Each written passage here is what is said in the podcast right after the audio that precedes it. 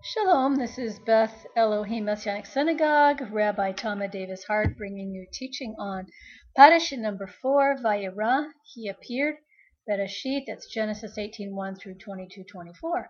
And I'll preface this uh, teaching by saying if you enjoy what you're hearing, please consider donating to support this ministry. If you have any questions, comments, or subjects you would like me to explore for you, please go onto our website at rabb davis dot org. Click on Ask the Rabbi link, and I'll be happy to get back with you and answer your questions. So this is a narrative describing Abraham's profound attribute of hospitality and the continued tests or learning opportunities, as we call them today, continues. The beginning scene has Abraham sitting at the entrance to his tent after recently being circumcised, and this is an important detail as we move forward and learn that he ran to meet the three men, one of whom we now know was Yeshua, incognito, so to speak. However, it mattered not who these men were. To Abraham, they were men to whom he would do his best to feed, provide water, and give a place to rest.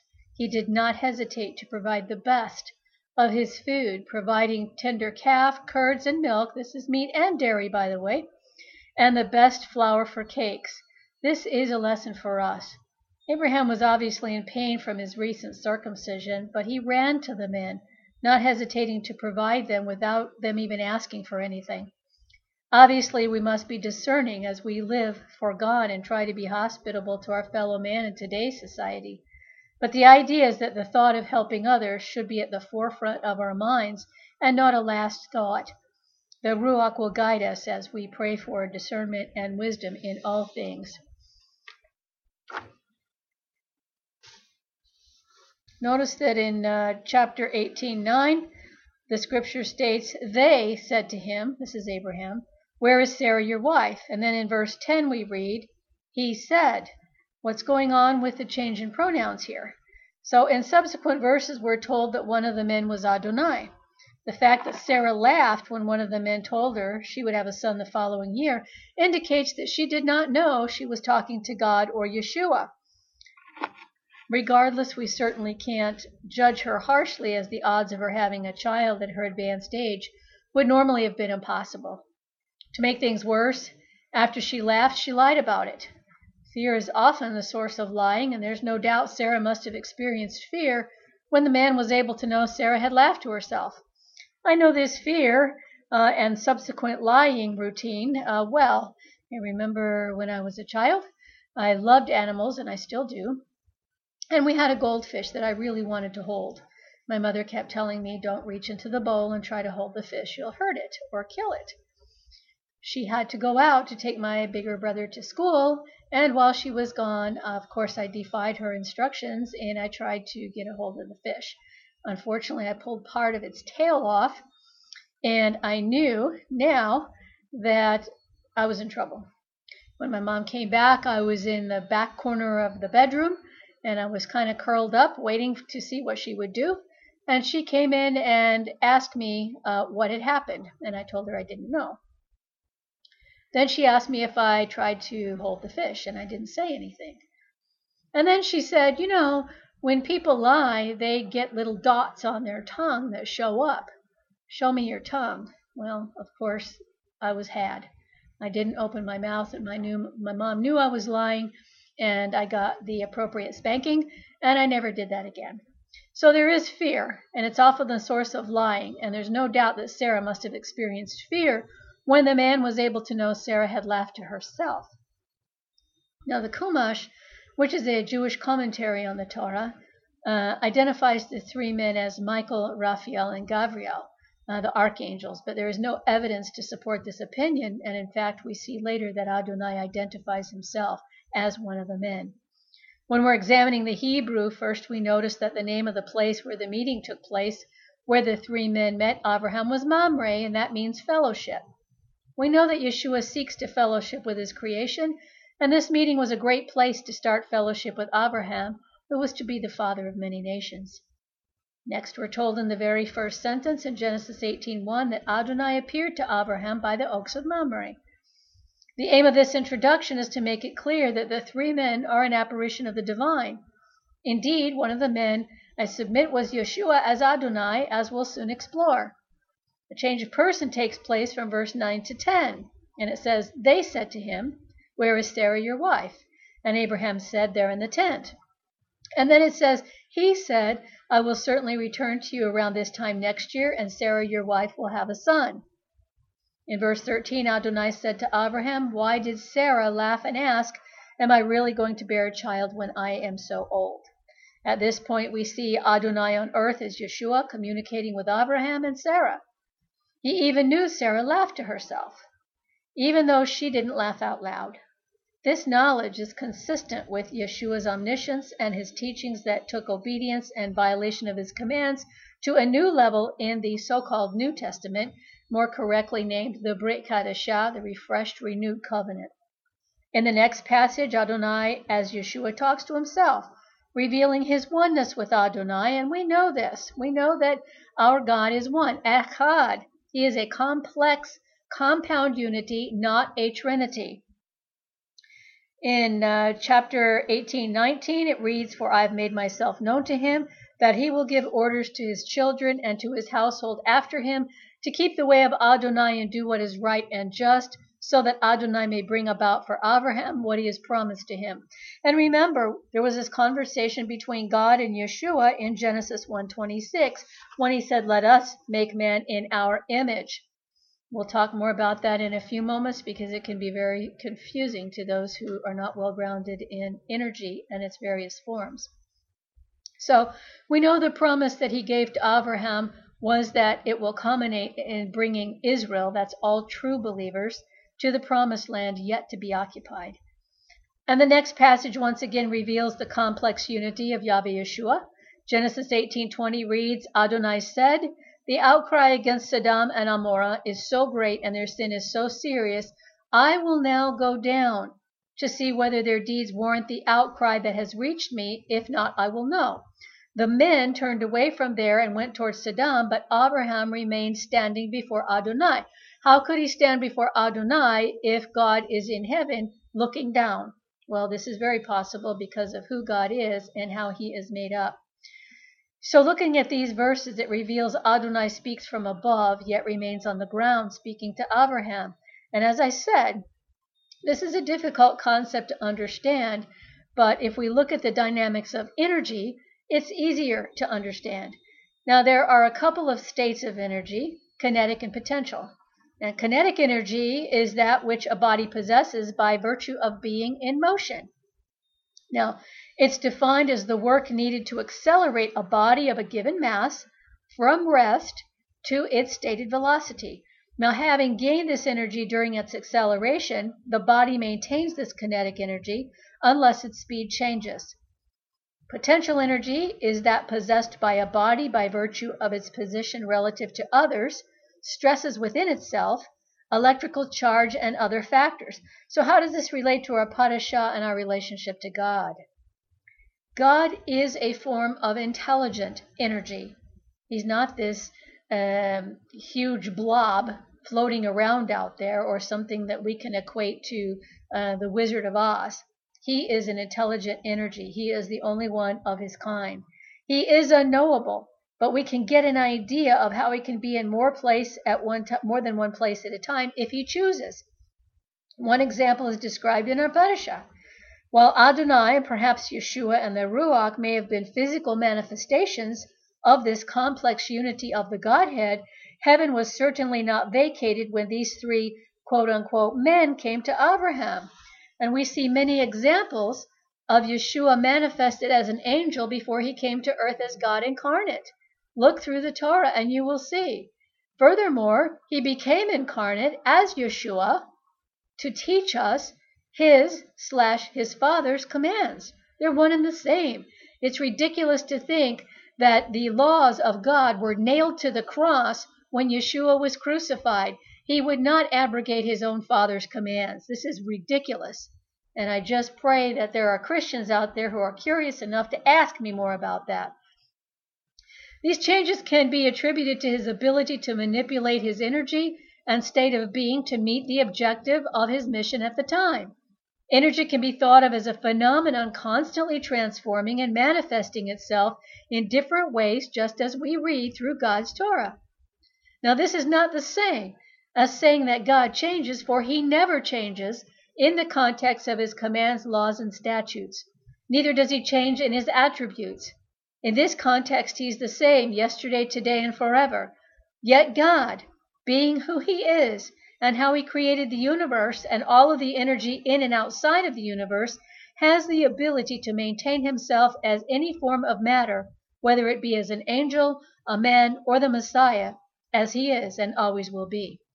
I submit Yahweh used this ability to place the embryo that would manifest as the future Messiah in Miriam's womb, this transfer of energy. Kinetic energy transformed to potential energy for Miriam and Yosef to raise Yeshua according to God's instructions. There's much more information that we can learn by studying energy as it relates to the Godhead and God's Torah, but I wanted to provide this information to hopefully stimulate the reader or the listener of this lesson to investigate this relationship further. It's incredible. Now, moving on, Abraham begins pleading for the life of sinners and the righteous alike. Unfortunately, he pleads under an incorrect premise that there are any righteous in Saddam. And this account makes it clear that Abraham's religion is more than a set of cultic practices. It embraces human beings, concern for their welfare, and Abraham's faith in God's righteousness. Abraham does not doubt the existence of God's justice. He only asks the extent of its limitations. This chesed, this unmerited kindness of God, is demonstrated in this account.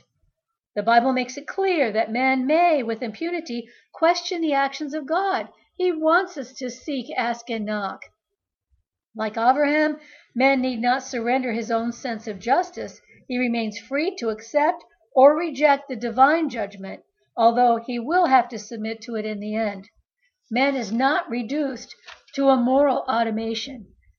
Free will is preserved just as it will be during the tribulation. Only those who want to continue to buy and sell will be compelled to take the mark of the beast.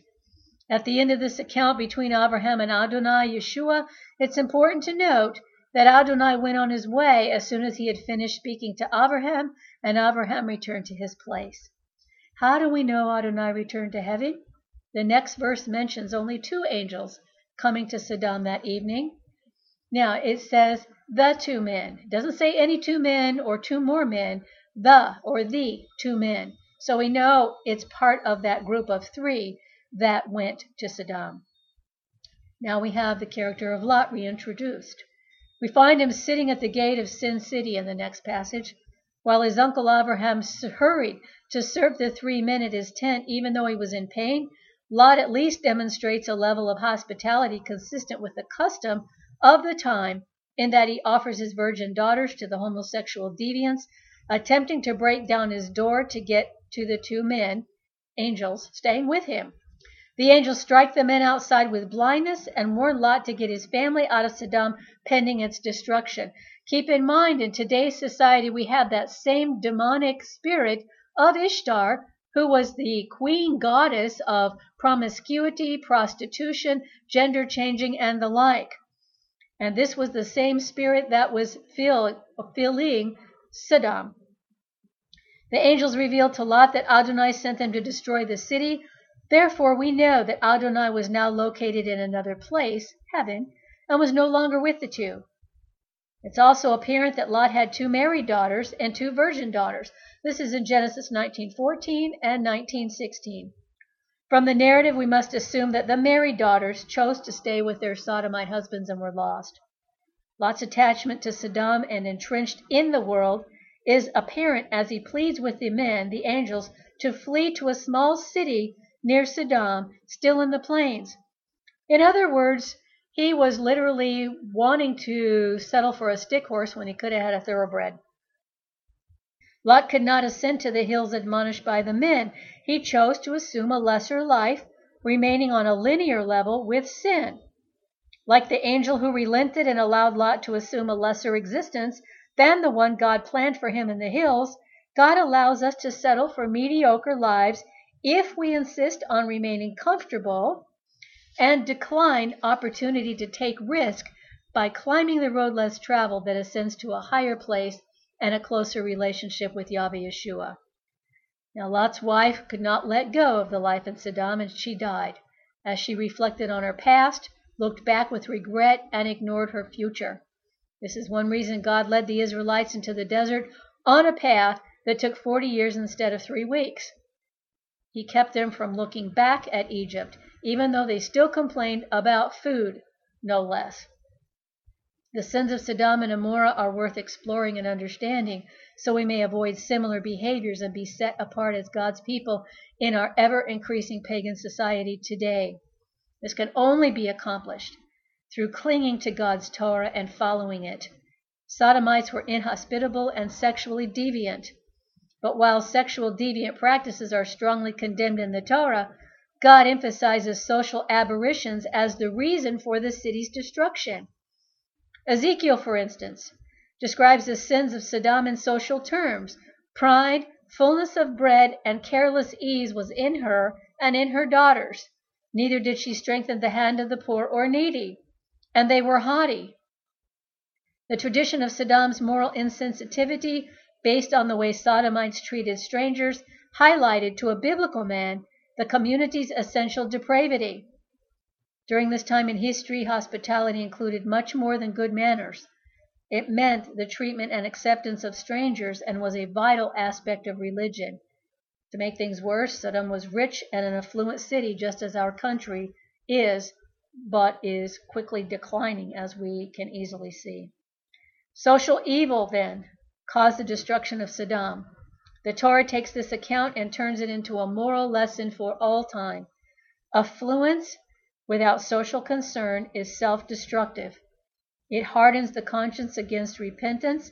It engenders cruelty and excess. The treatment accorded newcomers and strangers was then, and may always be, considered a touchstone of a community's moral condition. Now our Haftarah is out of Second Kings four, one through thirty-seven. Just as God promises a child to Abraham and Sarah, despite childless Sarah's advanced age, this week's Haftarah describes a similar incident that occurred many years later.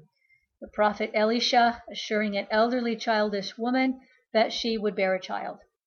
The Haftarah discusses two miracles performed by Elisha. The first miracle involved a widow who was heavily in debt, and her creditors were threatening to take her two sons as slaves to satisfy the debt. When the prophet asked her what she had in her home, she responded that she had nothing but a vial of oil. Elisha told her to gather as many empty containers as possible, borrowing from neighbors and friends as well. She should then pour the oil from her vial into the empty containers. She did as she was commanded without question, and miraculously the oil continued to flow until the last empty jug was filled. The woman sold the oil for a handsome profit and had enough money to repay her debts and live comfortably. Note it doesn't say she lived in excess. She lived comfortably. The second one, Elisha would often pass by the city of Shunam, where he would dine and rest at the home of a certain hospitable couple who even built a special addition onto their home as a guest room for him. When he learned that the couple was childless, he blessed that woman that she should give birth to a child in exactly a year's time, and indeed she did. A few years later, the son complained of a headache and died shortly thereafter. The Shunammite woman laid the lifeless body on the bed in Elisha's designated room and quickly summoned him. He hurried to the woman's home and miraculously brought the boy back to life. Nothing is impossible with God. Our Brit Hadashah is out of James chapter two. This passage and the connection to the Parashah needs only limited commentary. And it says, "What good is it, my brothers, if someone claims to have faith but has no actions," Christians call those works, "to prove it. Is such faith able to save him? No. Suppose a brother or sister is without clothes or daily food, and someone says to him, 'Shalom, keep warm and eat hearty,' without giving him what he needs. What good does it do? So, thus, faith by itself, unaccompanied by actions or works, is dead." This is according to God's Torah.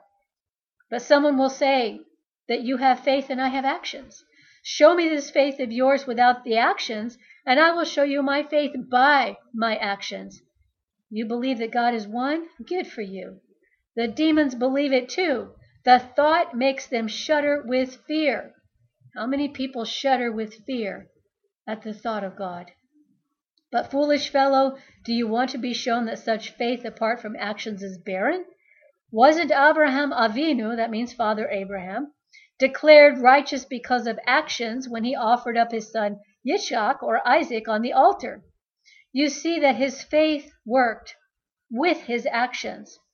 By the actions, the faith was made complete, and the passage in the Tanakh was fulfilled, which says, Abraham had faith in God, and it was credited to his account as righteousness. He was even called God's friend. You see that a person is declared righteous because of his actions and not because of his faith alone. This is also in the so-called New Testament in the book of Hebrews.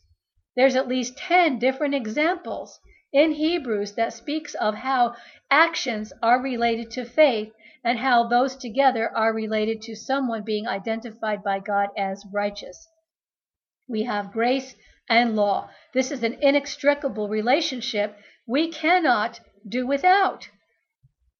We are not saved by grace alone. We're saved by grace and a loving obedience to God's Torah. Faith is action based on belief. There's an inextricable relationship between faith and works, grace and law, day and night, good and evil. Our God, the God of Abraham, Isaac, and Jacob, is a consistent God, never changing, seeking fellowship with us just as he did with Abraham. If we are to establish and grow that relationship, we must emulate Yeshua just as Abraham did. And I'll tell you, Yeshua never ate pork or shellfish. He never celebrated Christmas or Easter. I, I beseech anyone who celebrates these pagan holidays and eats this forbidden food to start studying while it's still day. Learn, seek, ask, and knock, and God will give you the wisdom and the knowledge to know that what you're doing is not according to his Torah, and he will not honor intentions alone. If we're to establish and grow this relationship, we need to emulate Yeshua. Abraham did not have any knowledge of Yeshua, you say? Well, reread Genesis eighteen nineteen. For I have made myself known to him so that he will give orders to his children and to his household after him to keep the way of Adonai and to do what is right and just, so that Adonai may bring about for Abraham what he has promised him. God's Torah, his instructions are true. Yesterday, today, and forever, and I pray you seek the truth and wisdom to use it according to God's Torah. Shalom.